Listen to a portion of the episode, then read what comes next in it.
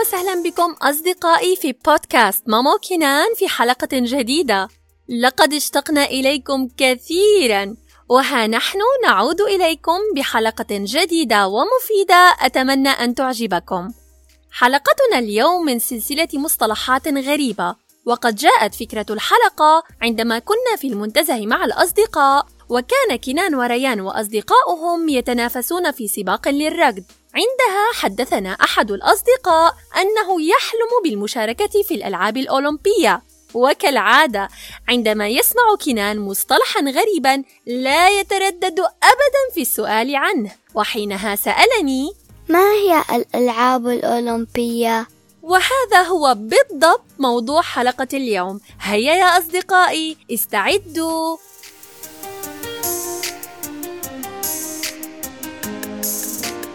بداية لنتعرف ما المقصود بكلمة الألعاب هنا. هي مجموعة من ألعاب القوى التي تبرز فيها القوى الجسدية والعضلية للمشاركين في هذه المسابقات. والألعاب الأولمبية تعرف على أنها مهرجان أو احتفال رياضي تجمع عددا كبيرا من الرياضيين.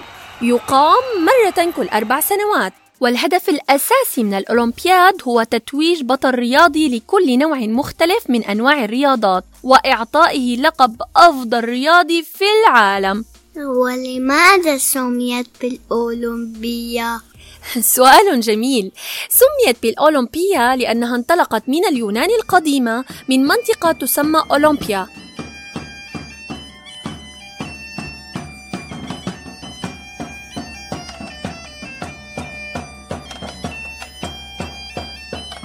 ومن هنا جاءت تسميتها بالألعاب الأولمبية ويقال لها أيضا أولمبياد كاختصار لاسمها.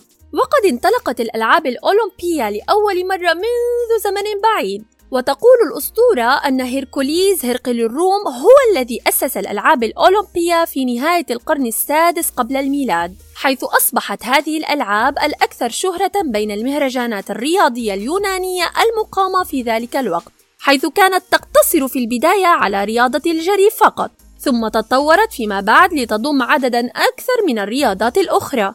ولكن عند احتلال الإمبراطورية الرومانية لليونان لوحظ انخفاض مستوى الألعاب الأولمبية فضلا عن أنها أصبحت مهرجان تؤدى فيه العبادات أكثر من ألعاب القوى مما جعل الإمبراطور الروماني يصدر قرارا بإلغاء وإيقاف الألعاب الأولمبية نهائيا.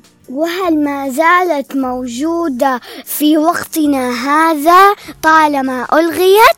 نعم بالتأكيد ذلك لأن الفرنسي بيير دي كوبرتين عام 1869 قد أعاد إحياء فكرتها بعد زيارته للموقع الأولمبي التاريخي لأنه يؤمن بأهمية الرياضة للصحة النفسية والجسدية للشعوب ويؤمن بدورها في توحيد الدول والمجتمعات أيضاً لأن هذه الألعاب تسمح بمشاركة المتسابقين من كافة دول العالم. وهو من أسس اللجنة الأولمبية في باريس ثم انتقلت إلى مقرها الحالي في لوزان في سويسرا. وما زالت هذه اللجنة تلعب دورا هاما في تنظيم الأولمبياد الحديث في وقتنا هذا. وما هي الألعاب التي تضمها؟ تنقسم الألعاب في الدورة الأولمبية إلى ألعاب صيفية وألعاب شتوية. الألعاب الصيفية مثل الكاراتيه، الجمباز، السباحة، التجذيف، ركوب الأمواج وغيرها. أما الألعاب الشتوية مثل التزلج على الجليد، الهوكي الجليدي، التزلج والقفز وغيرها أيضا. كما صمم شعار خاص للأولمبياد وأصبح رمزا لهذه الألعاب. وهو عبارة عن خمس حلقات ملونة متداخلة مع بعضها البعض. وماذا تعني الحلقات الملونة؟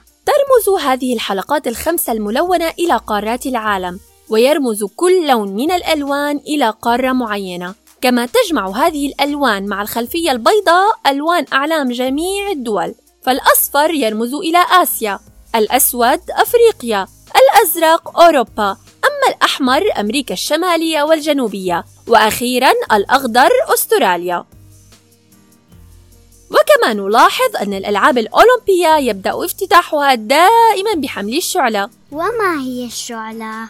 الشعلة عبارة عن مقبض طويل في آخره وعاء يحتوي على مواد كيميائية قابلة للاحتراق لتعطي شعلة نارية أي لهيب ناري أحمر مضيء لماذا يبدأ الأولمبياد بحمل الشعلة؟ الشعلة الأولمبية هي رمز من الرموز اليونانية القديمة واعتاد المنظمون على إطلاق الشعلة الأولى من اليونان لتنقل بالتتابع إلى المدينة التي سيقام فيها الأولمبياد لإعلان بداية الألعاب رسمياً كما أن الشعلة مصنعة بطريقة تمنع انطفاءها طوال فترة الأولمبياد وأثناء عملية نقلها وعلى ماذا يحصل اللاعب الفائز؟ يحصل الفائزون على ميداليات حيث توزع على الفائزين. فتكون الميدالية الذهبية لصاحب المركز الأول الفضية لصاحب المركز الثاني والبرونزية لصاحب المركز الثالث.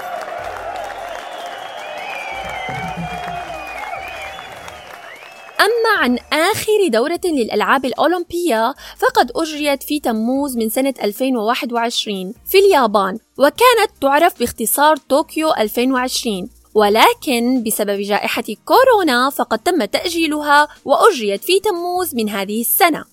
لقد نقلنا لكم بعض المعلومات عن تاريخ وتطور الألعاب الأولمبية.